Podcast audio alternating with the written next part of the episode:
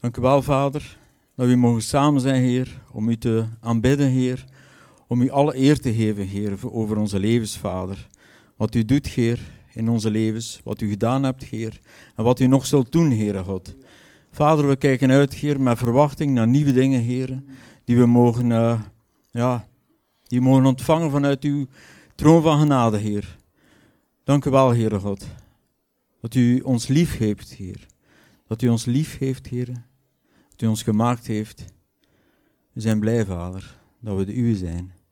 Dank u wel, Heer Jezus. Dat u ons gekocht hebt, Heer. Betaald met uw kostbare bloed, Heer. Dank u wel, Heer Jezus. Dat we hier mogen staan, Heer, om uw naam groot te maken. Dank u, Heer, dat u ons ook verbindt, Heer, in liefde. En dank u, Heer, voor uw trouw en genade. Amen.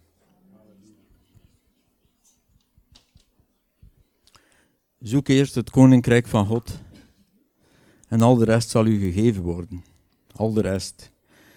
De Heer Jezus zegt dat, maar hij heeft eerst een Hanse voorbeschouwing dat we ons geen zorgen moeten maken om niks, want alles wat je ziet in zijn schepping maakt zich ook geen zorgen. Waarom zouden wij ons dan zorgen moeten maken? En toch maken wij ons zorgen. Maar zoek zijn koninkrijk. Weet je, soms, soms is, uh, kunnen 30 centimeter de langste afstand zijn die er bestaat. En dat is de 30 centimeter van je hoofd naar je hart. Dat kan heel lang zijn soms.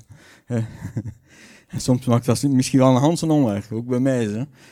Maar als er geloof binnenkomt, dan gaat dat rechtstreeks naar je hart. En dan geloof je ook, kan je er ook instappen in de dingen die de Heer, want de Heer is trouw en de Heer doet die dingen ook. En stap voor stap leer je Hem kennen en kun je zeggen van ja Heer, ik zoek uw koninkrijk eerst en al de rest wordt mij gegeven. Want er is iemand, een groot voorbeeld voor ons die dat ook bad. De Heer vroeg aan hem van wat, uh, wat kan ik, was een koning, koning Salomo. Hij was net koning geworden en de Heer vroeg hem, wat kan ik voor u doen? En hij vroeg iets naar God zijn hart. We weten allemaal, denk ik wel, wat dat is. Maar als je dat nog een keer leest, dan besef je ook van, ja, dat is het koninkrijk van God waar hij over spreekt. Hij vraagt, Heer, Heer God, wilt u doen wat u aan mijn vader David heeft beloofd? Want u heeft mij koning gemaakt over een volk dat zo ontelbaar is als het stof op de aarde. Geef mij alsjeblieft alle wijsheid en kennis. Is dat niet het koninkrijk van God ook? Die ik nodig heb om dit volk te leiden. En God antwoordde Salomo: Ik ben blij dat je, dat je dit van mij vraagt. En niet om rijkdom vraagt, of schatten of eer. Je vraagt zelfs niet om het leven van je vijanden, of om een lang leven, maar je vraagt om kennis en wijsheid. Dat is toch ook wel het koninkrijk van God voor mij. Kennis en wijsheid om hier te staan en te spreken.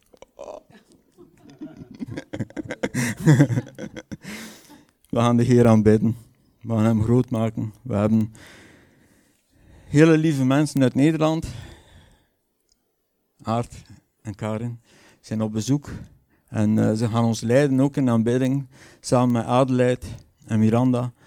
En uh, we gaan de Heer groot maken. Amen. Ik vind het heel bijzonder als er in tongen wordt gezongen. De taal van de geest dat ineens onze stemmen hoger gaan. Als we zingen, vul dit huis met uw geloof, vul dit. En dan ik in tongen zingen, dan, oh Heer. Nee, ik vind dat prachtig. Dat is echt de Heer verhogen. De geest in ons die de Heer verhoogt. Dat is uh, fantastisch. Is er iets mooier dan in zijn tegenwoordigheid te zijn. Hier op aarde niet en in de hemel ook niet, denk ik. Dat is het mooiste dat er is. De Heer zijn tegenwoordigheid te zien, Hem te ervaren. Dank u wel, Heer, dat u een God bent van dichtbij. Een God die niet ver weg is, Heer. Een God die zich laat vinden wie hem ernstig zoeken, zullen hem vinden, zegt de Bijbel. En uw ogen gaan over de ganse wereld, Heer. om mensen te zoeken, heren. Die u zoeken. Halleluja. Dank u wel, Heer. Dank u, Heer. We gaan een offer ophalen. De kinderen mogen dan naar de, hun eigen dienst. God zegen jullie. Kindjes. Hebben jullie het ook zo warm? Lekker hè? Sauna, gratis. Wat? Ja, ja, ja, ja, ja. We hebben geprobeerd even de venster open te zetten.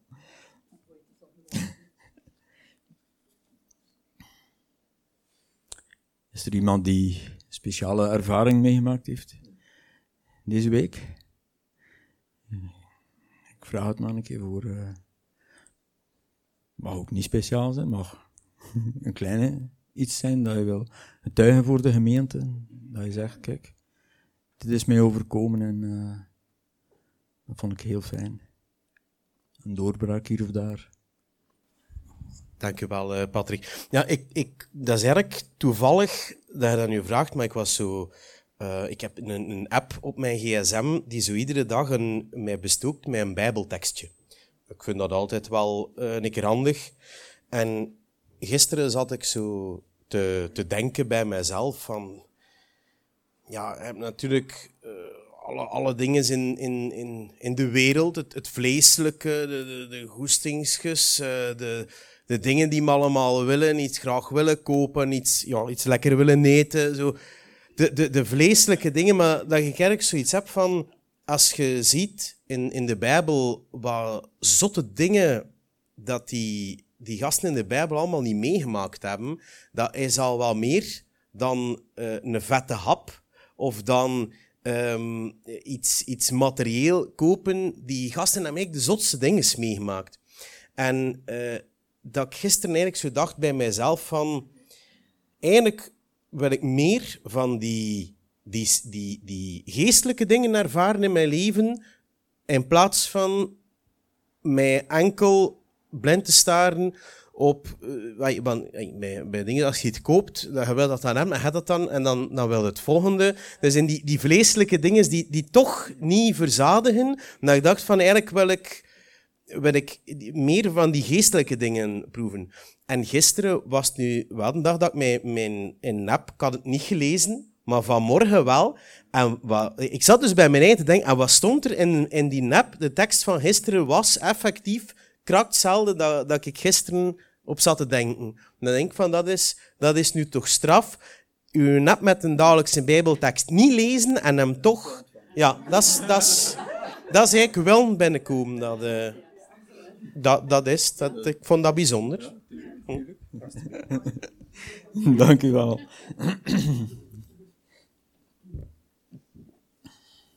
Ja, dat is op zoek zijn naar het koninkrijk. Hè? Koninkrijk van God. Dat is op zoek zijn daarnaar. En dan ontvang je zulke dingen speciaal. Dank u wel. Um, ja, we gaan verder in aanbidding. Ja. Gaat dat nog? Goed, Karen gaat met ons iets delen. Uh, iets van haar hart. Ben benieuwd. Halleluja. Ja, ik wil nu ook wel kort delen. Ik heb gisteren wel iets bijzonders meegemaakt. We gingen evangeliseren in Terneuzen op straat. Ik wil al lang weer mee, of ik wilde al lang weer mee. Maar was niet in de gelegenheid. Kon de tijd niet vrijmaken of we waren gewoon weg. Maar gisteren ben ik mee geweest met een aantal uh, diehards. Dick en uh, Christian Ipma en nog meer. En uh, we hebben een, we zijn twee, ik ben twee aan twee gegaan met iemand anders. En toen hebben we een groep mensen ontmoet die we nauwelijks konden verstaan. En dat bleken Roemenen te zijn. Dus nog Engels, nog Duits. Uh, nauwelijks een paar woorden. Een, een jongste van de groep die, uh, die kon het dan wel een beetje. Maar uh, ja, het bijzondere was, na een poosje kwamen we erachter dat die ene man gewoon ja, een pentecostal, gewoon een pinksterchristen was. En om het te bewijzen, ging hij even in tongen bidden. En toen hebben we nog verder met elkaar staan praten. En op het laatst zijn we gewoon uh, in tongen gaan bidden met elkaar. Heel bijzonder. Gewoon even. En uh, ja, je, je verstaat natuurlijk niks. ik vraag dat af en toe wel aan God. Doen jullie dat ook af en toe? Heer, mag ik het verstaan? Maar het was heel bijzonder. Het was een bijzondere ervaring. En uh, ik weet zeker dat God daar iets doet. En met geloof heb ik tegen die man gezegd: uh, U gaat een gemeente beginnen in Terneuzen. U bent bij machten een gemeente te beginnen in Terneuzen. En, en ik deed zo en ik wees naar boven. Ik gebruikte heel mijn lichaam om alles duidelijk te maken. Maar hij had het begrepen, want toen zei hij: Emmaus, Emmausgangers. Dus er zijn er maar twee nodig en Jezus erbij. En dat is mooi, hè, dat je dan zo, je bent over het hele evangelie aan het communiceren, probeer je. Maar de andere, kent, de andere het evangelie ook en dat je dan toch elkaar ook wel weer snel begrijpt. Was heel bijzonder. Um, ja, ik, uh, een, misschien al twee maanden geleden uh, las ik de Bijbel en kwam het woord overleveringen. Sprong eruit voor mij. En daar werd ik best wel door uh, getroffen. En ik dacht ook, oei, overlevering. Overleveringen van de ouden, hè, heeft de Bijbel het over. En um, ik denk, oh, daar wil ik wel meer over weten. En dan wil ik, ja, daar wil ik misschien wel een, een woord van uh, op, echt op studeren. Dus um, ja, dat is het geworden voor vanmiddag. Ik wist niet dat ik in België zou brengen. Ik hoop, en misschien als God het leidt, eh, breng ik dit woord ook nog in Nederland. Maar uh, we zullen zien, hè. Ik begin te lezen in Matthäus 15. Dat gaat over de, de ware reinheid. Matthäus 15. Ja, wat zijn eigenlijk overleveringen? Hè? Daar hebben we allemaal mee te maken. Uh, ik zoek dat dan altijd op. Ik zoek heel graag een woord op. Uh, en dan kom ik bij dikke vandalen. Hè? We googelen alles tegenwoordig. Het overgeven of het, uh, het voortplanten van een verhaal of een mening of een instelling of een gewoonte van het ene op het andere geslacht. Van de ene persoon op de andere persoon. Dat kan mondeling zijn, dat kan schriftelijk zijn. Dat dingen worden doorgegeven. We hebben natuurlijk de zuivere overlevering van Jezus leer. Uh, bij overlevering wordt gezegd, ja, bij overlevering, dus dat is volgens de traditie.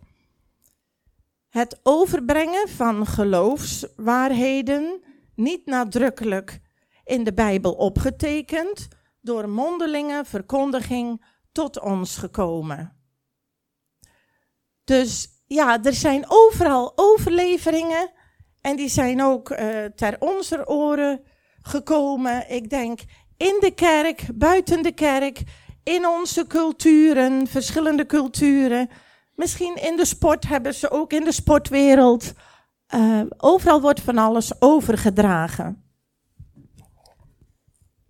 Um, ja, de ware reinheid. Vers 1, Matthäus 15.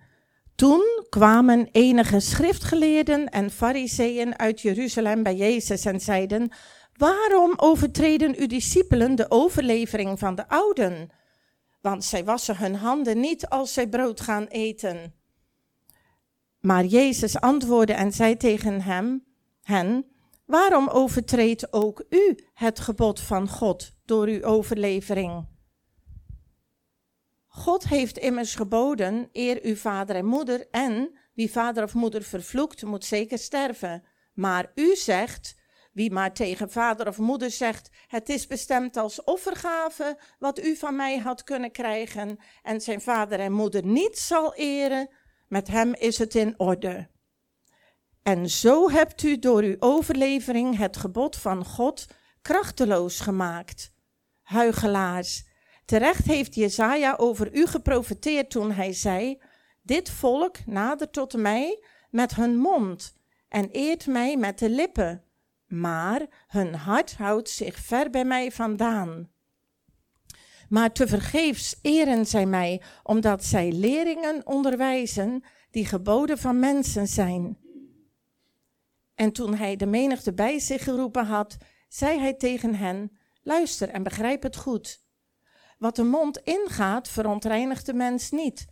Maar wat de mond uitkomt, dat verontreinigt de mens. Toen kwamen zijn discipelen naar hem toe en zeiden tegen hem: Weet u wel dat toen de Fariseeën dit woord hoorden, zij er aanstoot aannamen? Maar hij antwoordde en zei: Elke plant die mijn hemelse Vader niet geplant heeft, zal uitgetrokken worden. Laat hen gaan. Het zijn blinde geleiders van blinden. Als nu een blinde een blinde geleidt, zullen zij beiden in een kuil vallen. En dan legt Jezus nog verder uit hè, dat het niet de dingen zijn die we in onze mond stoppen, net als eten die ons verontreinigen, maar dat het de dingen zijn die wij spreken, verkeerde dingen, dat die ons verontreinigen. Uh, ja, de, de overleveringen, ik denk dat dat uh, bijvoorbeeld uh, in de protestantse kerk en ook in de katholieke kerk um, was dat aanwezig. En in, in de katholieke kerk, dit heb ik opgezocht, hè? Uh, dat stond er. Was de overlevering wel een bron van geestelijke waarheid uh, naast de Bijbel? En in de protestantse kerk niet. Uh, bij de Joden weten we ook, uh, naast het woord is ook, uh, ook de geschriften of Talmud, of zijn ook nog andere leringen. En die worden ook zo als waarheid aanvaard. Um, bij veel godsdiensten bepaalt de geestelijkheid hoe er geleefd moet worden. Dus ja, dat weten we. En de moslims, hindoes, maar ook gewoon protestantisme, uh, noem alles op, Jehovah's, overal zijn leren. Overal. En gisteren ook op straat hebben we moslims ontmoet. En die zijn net zo overtuigd als ons. En die zeggen, ja, Jezus is een profeet. Ja, natuurlijk is Jezus een profeet. Maar bij hun is hij niet de zoon van God. En uh, dat is hun geleerd. Dat is hun geleerd. En dit waren hele straffe moslims. Dus ze namen dat heel ernstig. En uh, ja, dat, dat, is zo, dat is ook goed. Dat heb ik ook gedaan. Ik heb ook de dingen van mijn ouders heel ernstig genomen. Dat, dat is goed. Maar we leven verder. En um, ja, al die, die overleveringen, dat zijn regels en soms wetten waaraan het volk zich moet houden. En heel vaak legt dat een, juk op de mensen. Ik denk, ik denk altijd, ze gaan gebukt onder lasten. Uh, regels of ook woorden van mensen werken maar al te vaak uh, betoverend. En dit, dit, is niks nieuws, want de Bijbel, Jezus en ook de apostelen waarschuwen in het Nieuwe Testament al heel veel voor misleiding. En uh, ik denk dat dat in deze tijd uh, heel actueel is. Ik heb net uh, naar Sabine geluisterd en er wordt zoveel gesproken en ook op de scholen waar onze kinderen zitten. Er wordt zoveel gezegd wat absoluut geen waarheid is. Wat op mensen wordt gelegd, wat op kinderen wordt gelegd. En dat is het werk van Satan. Dat wil hij doen. En hij wil echt, hij wil echt ons, ons roven. Hij wil ons misleiden. Verkeerde woorden worden gesproken. Onwaarheden worden uh, verkondigd. En, en dat is lastig. En als je jong bent, dan weet je dat niet. Je hebt alles aangenomen. Ook als je een enthousiast mens bent, ik ben ook wel een enthousiast mens, ik neem makkelijk alles aan. Maar laten we eerlijk zijn, als we een beetje volwassen worden, dan is wel de bedoeling dat we goed onze ogen open houden en goed onze oren open houden om te kunnen onderscheiden waarop het aankomt. En ik denk heel vaak als wij, uh, net als kleine kinderen, wat kunnen zij eraan doen als ze, als ze zulke verkeerde dingen horen op scholen of waar dan ook. Uh, onze kleindochter ging van de week voor het eerst naar school. En uh, smiddags kwam ze thuis en haar moeder die kijkt en die zegt ineens, wat zijn jullie aan het doen? Ja, zo waren ze bezig. Er was een toverstokje. Ik zeg, mijn God, de eerste dag op school, vier jaar. Dit is, uh, maar ook dit is niet nieuw.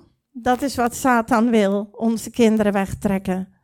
En als we ouder zijn, probeert hij nog ons te misleiden. Um, Marcus 7, daar staat uh, ongeveer hetzelfde. Ik zal daar ook een paar versen lezen. Daar staat boven de fariseeën en de overlevering.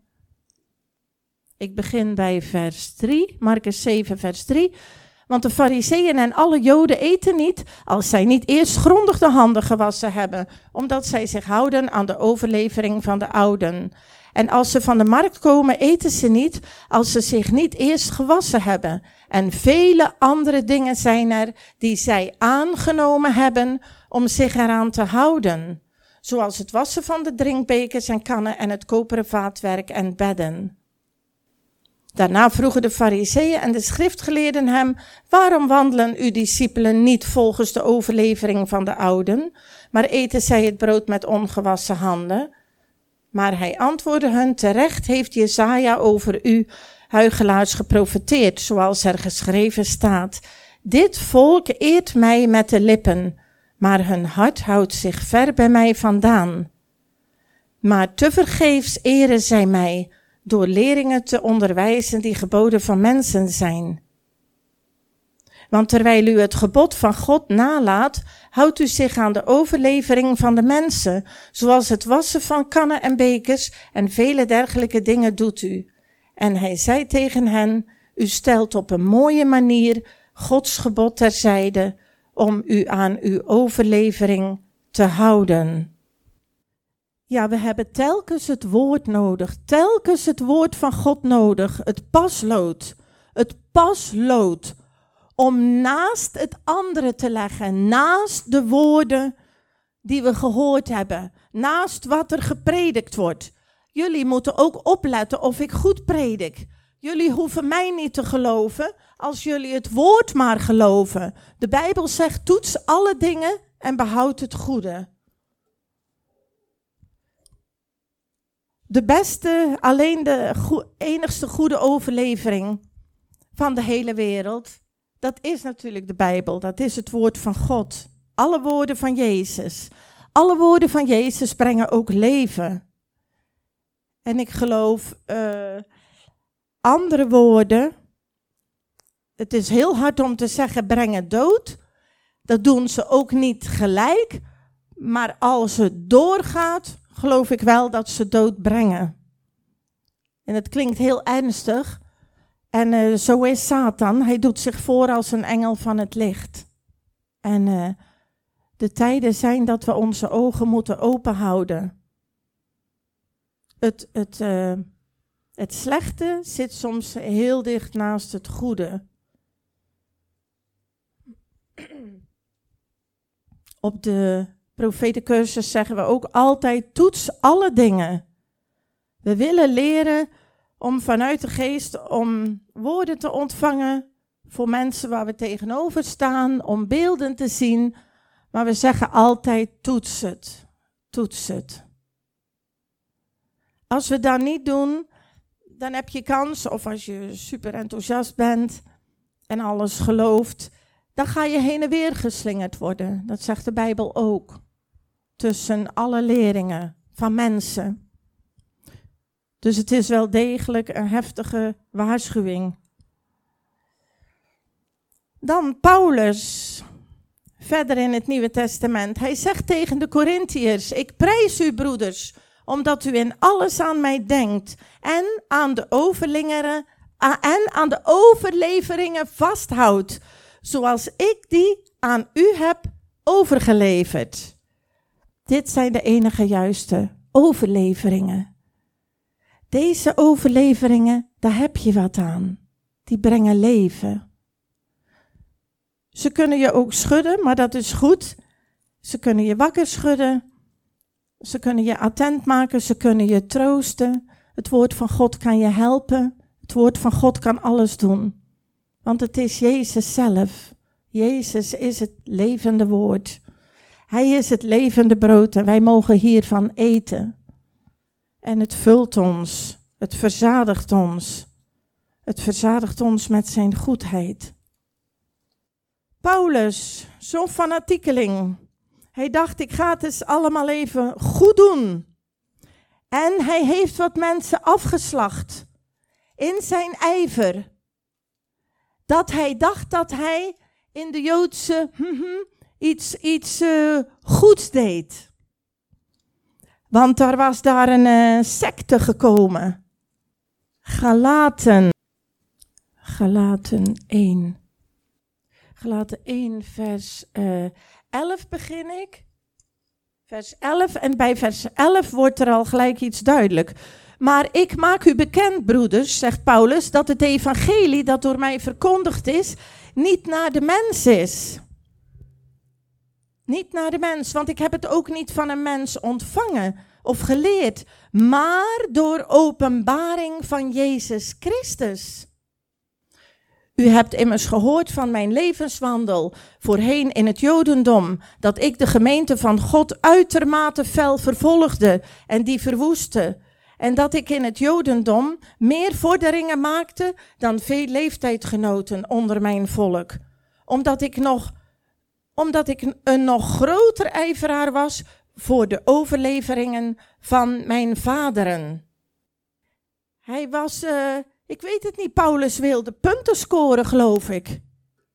Misschien willen jullie dat ook wel eens in je enthousiasme, punten scoren. Maar daar, daar zitten we er helemaal naast, punten scoren. Wat voor wat? Je hebt al een punt bij God. Jullie hebben allemaal een tien. Want God is blij met jullie en hij, je doet het goed. Maar het zijn onze eigen harten die ons veroordelen. En waardoor we kromme dingen gaan doen. Dingen die we niet, als we anderen niet kunnen verdragen, gaan, gaan we valse dingen zeggen of lelijke dingen kunnen we gaan denken of zeggen. We, maar we hoeven geen punten te scoren, die hebben we al. We hoeven niet zo nodig onze mening of wat wij vinden of hoe het vroeger bij ons thuis ging. Of, of uh, wat ons ooit is geleerd.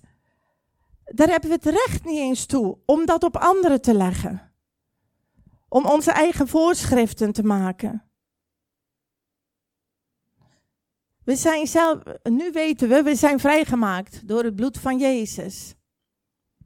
Maar ik heb ergens het gevoel, soms ik weet, ik weet, ik weet dat ik soms zelf nog betoverd ben. Je kunt ineens betoverd zijn door iets wat mensen gezegd hebben in de gemeente. Maar je, het is al, allemaal niet zo duidelijk altijd. Je, je, je kan er je vinger niet op leggen. Het is niet altijd duidelijk. Maar dan mogen we natuurlijk God vragen voor openbaring. Als er een onbestemd gevoel komt, uh, ja, het kan zijn dat je je gemanipuleerd voelt en je denkt, vroeger dacht ik altijd dat alles aan mij lag. Nu ligt er ook wel wat aan mij, maar niet alles ligt aan mij. Ik dacht, ja, ik zal het wel verkeerd hebben. Ja, ik voel me nu zo rottig. En als je je rottig gaat voelen bij iemand anders, dan zak je soms al weg. Al die dingen gebeuren telkens, die gebeuren veel meer dan je denkt. En natuurlijk, we, we groeien wel in stevigheid. Maar die, die, die dingen zijn er. En we hebben het recht niet op elkaars leven. Dat heeft alleen God. we, we hebben elkaar in die zin uh, niks te leren uh, buiten de Bijbel. Natuurlijk, er is goede raad. En dat is goed, daar spreekt de Bijbel ook over om, om elkaar goede raad te geven. Maar uh, waar we naar streven, is dat we meer en meer uit God spreken. Dat ons spreken uit God zal zijn. Dat ons zien uit God zal zijn. Eigenlijk zijn wij daar altijd mee bezig met de profetencursus. Dat willen we leren. Dan zeg kijk naar de mensen met Gods ogen. Hoe God naar hen kijkt. Er kunnen zo makkelijk wrijvingen zijn. Maar probeer, kijk vanuit God. Onze positie, we zitten hier nou wel op een rode stoel. Of op een groene stoel. Dat is natuurlijk, maar geestelijk ben ik gezeten naast Jezus in de hemelse gewesten. Als het goed is, Efeze 2, en ik ben me daar genoeg van bewust, dan kijk ik altijd vanuit de hemel naar de aarde. En vanuit daar mogen wij ook bidden en commanderen wij en gebieden wij dingen. Dat is niet vanaf hier, dat is vanuit de positie die wij ontvangen hebben van Jezus Christus. En in die positie mogen we staan. En dan staan we ook in de 95% van de gevallen, maar soms zijn we er net niet, of zijn we het vergeten, of zijn we zo onderuit gehaald dat we daar even niet waren. Maar dat is onze positie. God laat ons vrij. Ik heb me zo vaak afgevraagd. Mensen zeggen: waarom zijn er al die oorlogen? Mijn antwoord is wat ik nu gevonden heb. Of jullie het daarmee eens zijn, dat hoeft helemaal niet. Dit is ook geen waarheid. Maar ik dacht, ja, waarom gebeuren alle oorlogen? Omdat God liefde is. Want hij laat ons gewoon vrij. Als ik bij aard wil weglopen, loop ik weg. Ik ben gewoon vrij. Er lopen zoveel mannen en vrouwen weg. Je bent toch vrij? Ik doe toch wat ik zelf wil? Er gebeurt zoveel naast ons. Maar Gods liefde is zo kostbaar en zo bijzonder. Ik dank de hemel voor mijn vader die altijd zei: De liefde is heel kostbaar. En bewaar het voor in het huwelijk. Met elkaar naar bed gaan. Bewaar het voor in het huwelijk. Om met elkaar naar bed te gaan. En ik hoop dat jullie gelegenheden krijgen om dat tegen je kinderen of je kleinkinderen of het buurmeisje of buurjongen te zeggen. Alles wordt de grabbel gegooid tegenwoordig. Waar is de ernst? Waar is de vrezen des Heren? Wat een onzin. Hoeveel onzin is er niet bij elkaar in deze wereld? En dan roepen ze: Ik ben vrij. Condooms. Nee, je bent helemaal niet vrij. Dan ben je pas gebonden. Aan het eerste jongetje op je dertiende. Aan de tweede, de derde. Voordat je twintig bent, ben je compleet verknipt. Dan, dan, dan is er geen hele Karin meer.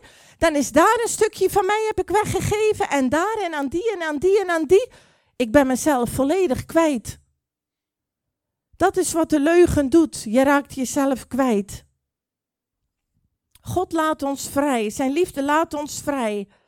Wel met deze geboden. Als hij in het Oude Testament spreekt over het offeren, over het geld geven ja, dan zegt God dat zo lief en op zo'n manier dat hij van ons verwacht dat we een offer geven, maar alleen in vrijheid en in vreugde. En anders hoeft hij dat offer niet. Ik denk dat Patrick dat ook wel eens zegt, jongens, we gaan uh, een offer ophalen, maar kan je het niet met vreugde geven? Hou het. Laat in je tas zitten, joh. Denk je dat dat voor God uitmaakt? Hij heeft al het zilver en al het goud. Dat maakt niet uit. Maar als wij geven, gaat het iets met ons doen. Want nu moet ik het goed zeggen. Waar mijn schat is, dat zal mijn hart zijn. Hè? Dat, dat, dat vloeit uit elkaar over. Waar ik de meeste tijd aan geef, of geld of moeite, daar zit mijn hart in. Daar is mijn hart bij. En dat is, dat, dat is ook uh, iets van die. Uh, fariseeërs. En Jezus gaat dan ook terug uh, naar Jezaja natuurlijk. Dat het niet klopt, hè. Ik kan mooi praten met mijn mond, maar mijn hart is heel anders. Dan is mijn hart niet op de juiste plaats. Jezus zegt het opnieuw. Jezus uh, haalt heel vaak het Oude Testament aan. Hij zegt, omdat dit volk tot mij nadert met zijn mond en zij mij eren met hun lippen, maar hun hart ver van mij houden en hun vrees voor mij slechts een aangeleerd gebod van mensen is, Daarom zie, ga ik verder met wonderlijk te handelen met dit volk. God zal ons nooit loslaten. Zijn liefde laat ons niet los. En hij gaat toch weer verder om wonderlijk ook met ons te handelen. Met dit alles kwam ik ook op de gedachte van Genesis dat God zegt: uh, een man zal zijn vader en moeder verlaten. En die twee zullen tot één vlees zijn. Een man zal zijn vader en zijn moeder verlaten en zijn vrouw aanhangen. En die twee zullen tot één vlees zijn. Ik zag iets voor me en dan ga ik even, voor, ga ik even voordoen. Mag ik even naar jullie komen? Nou, uh, nou pa ma, ik ga trouwen en ik ga weg. Nou, tot ziens. Tot ziens, hè. Adieu. Dit kwam bij me. Nu heb ik gezegd, adieu. Wat betekent dat? Het betekent tot ziens, maar letterlijk staat daar tot God. Dus wij hebben elkaar nu losgelaten. Ik ben volwassen geworden. Ik heb een mooie vriend gevonden. En ik zeg bedankt voor de goede opvoeding. En ik ga. Ja, goede opvoeding. Hè? 80% goed. Hè? Algemeen 20. Uh, eh, nee, geen, geen cijfers. Geen cijfers. Maar er zal altijd iets zijn. Maar, en ik zeg, tot ziens, tot God. Wie, kan, wie, wie zou dit anders kunnen zeggen? Hoe? Hoe kan je dit anders zeggen?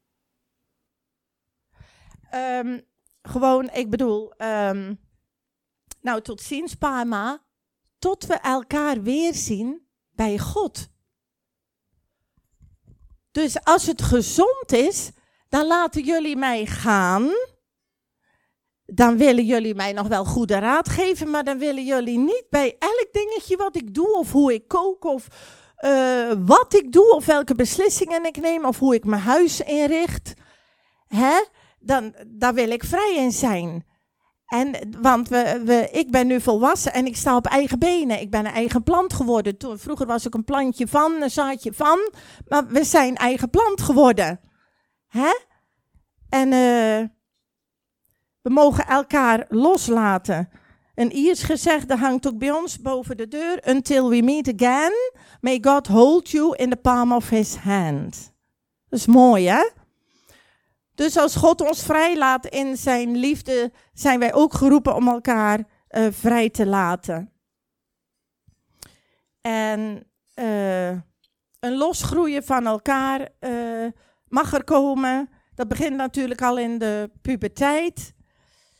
En het is de bedoeling dat mijn geest, dat die niet meer vast blijft zitten aan jullie geesten, maar ik mag meer en meer, hè, en als het goed is heb ik dat vroeger al geleerd, als ik uit een gelukkig gezin kom, mijn geest mag meer en meer met Hem gaan verbinden.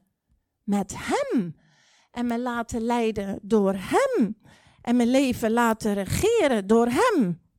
Nou, ik zal je eerlijk zeggen, in onze verkeringstijd, we hebben drie jaar verkering gehad, we hebben heel wat ruzie gehad.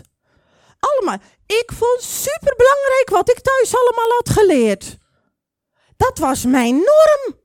Dat was mijn standaard. En dat was voor mij een beetje heilig.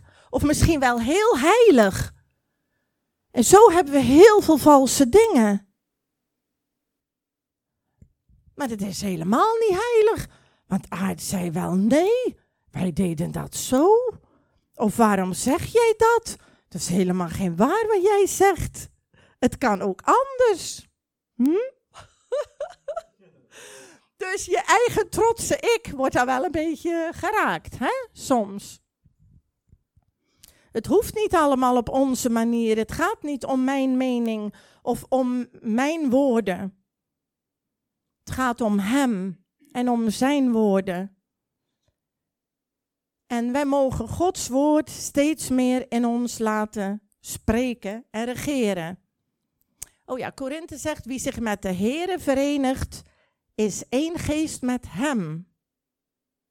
Eén geest met hem. En dat staat ook nota bene in een stukje van hoereren. En dat eh, geloof ik, dat is niet alleen lichamelijk, maar we kunnen overal overspel plegen. Door de, op allerlei gebied. Doordat we dingen eh, doen die God niet welgevallig zijn, die hem feitelijk jaloers maken. Oh, ze gaat dat weer doen. Oh, ze besteedt ook altijd meer aandacht dan dat. Ziet ze mij niet meer? Ja, ik denk, God kijkt natuurlijk altijd met zijn ogen van liefde.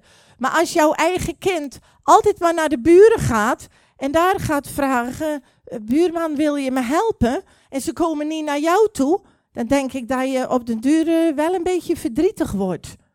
En zegt: wat is er mis met mij? Jezus wijst de aanbidding van de Fariseërs af omdat hun aanbidding, ze denken dat ze goed bezig zijn, niet in lijn is met het woord van God en hun harten en hun lippen niet overeenkomen. God zoekt ware aanbidders, Jezus zoekt ware aanbidders. Die Hem aanbidden in geest en waarheid. En aanbidding is niet een paar liederen zingen. Dat is zo'n klein stukje. Aanbidding is heel ons leven. Is een levensstijl. Waar, gaat mijn aandacht naartoe? Wie krijgt de meeste aandacht? Voor wie heb ik iets over? Ook onszelf mogen we natuurlijk lief hebben en we mogen ook tot onszelf spreken. um, Jesaja 61 zegt, uh, dat gaat ook over gevangenschap, want al deze dingen uh, als er woorden tot ons, ik ben me daar gewoon bewust van. Dat ik soms ook gevangen ben bij mijn woorden. En ik loop er al een paar dagen aan te denken. Denk, Heer, kan u nou een voorbeeld geven? Ik weet het even niet, maar ik wil zo meteen even stil zijn. Ik weet het niet of de Heilige Geest jullie wil laten uh, openbaren. Of je ergens onder zit, of je nog ergens last van hebt. Of er een juk op jouw schouders is, wat daarop is komen liggen Misschien sinds 30 jaar geleden, misschien sinds drie dagen geleden, door woorden van mensen. En, en uh, soms ben je helemaal niet goed bewust. Maar uh, jukken, die, die zijn niet goed. Daarom zegt Jezus natuurlijk, mijn juk is zacht en mijn last is licht. Dus als het, dat is ook een eikpunt. Als het van God komt, is het goed. God kan jou een last geven om, om iets te doen, of een last van gebed. Maar dat is licht en waarschijnlijk zal jij dan met vreugde volbrengen. Maar als, ik bid ook echt dat wij, dat ik, dat jullie daar scherper worden. Als er dingen naar ons toe komen of naar ons toegekomen zijn in het verleden, dat we dit beter gaan onderscheiden. Ook bij andere mensen, maar eerst bij jezelf ook. Als daar nog dingen zijn. Um, Jezaja 61. De geest van de Heere Heere is op mij.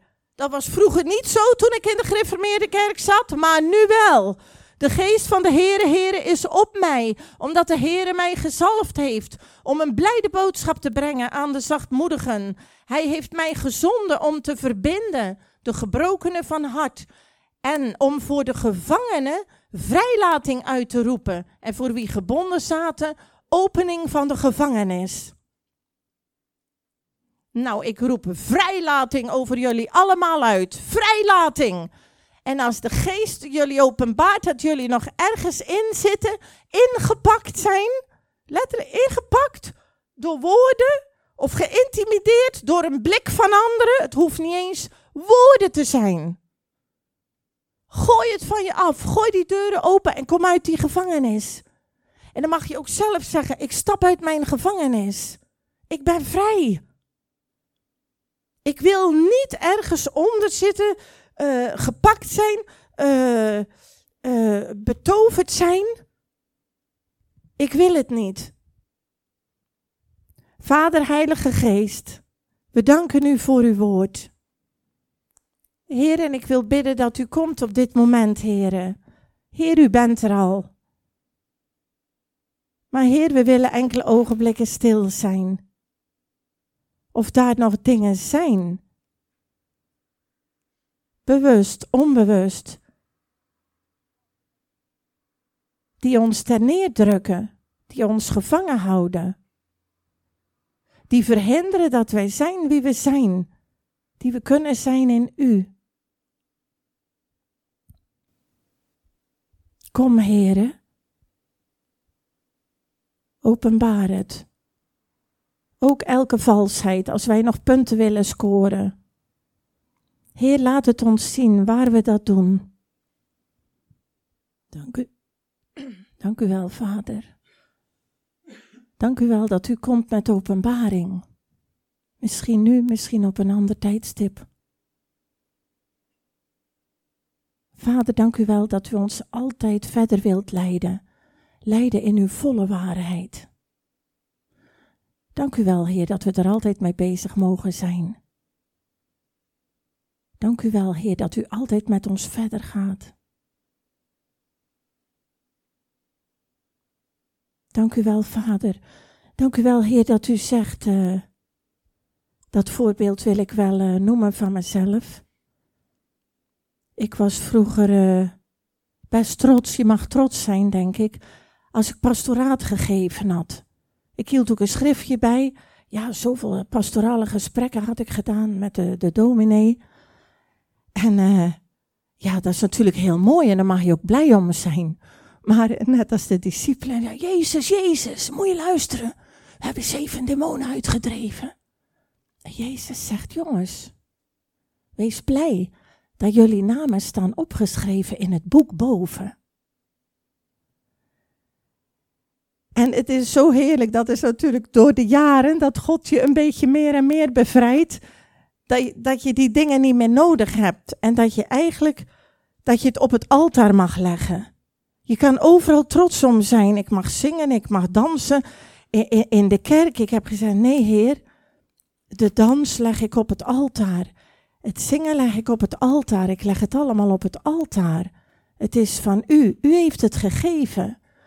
En en wij mogen het teruggeven aan Hem. En ook dat maakt je vrij. Dat maakt je vrij. Dat zou ook een soort betovering kunnen zijn waar je in zit. En soms, je merkt dat makkelijk bij jonge mensen. Maar ik zeg, God is genadig, hij gaat met ieder zijn weg. En uh, ja, dat zijn allemaal processen in de gemeente, overal. of op je werk, of als je vrijwilligerswerk doet. Maar het is mooi om uh, samen te mogen groeien. Ik geef het over aan Patrick. Ja, dankjewel Karen om uh, uw levenservaring en wijsheid te delen. En ook uw, ja, uw wandelen met God deels open te leggen voor de gemeente dat we ja, oogopeners gekregen hebben uh, om ja, attent te zijn op de dingen. En onderscheid te hebben in de geest.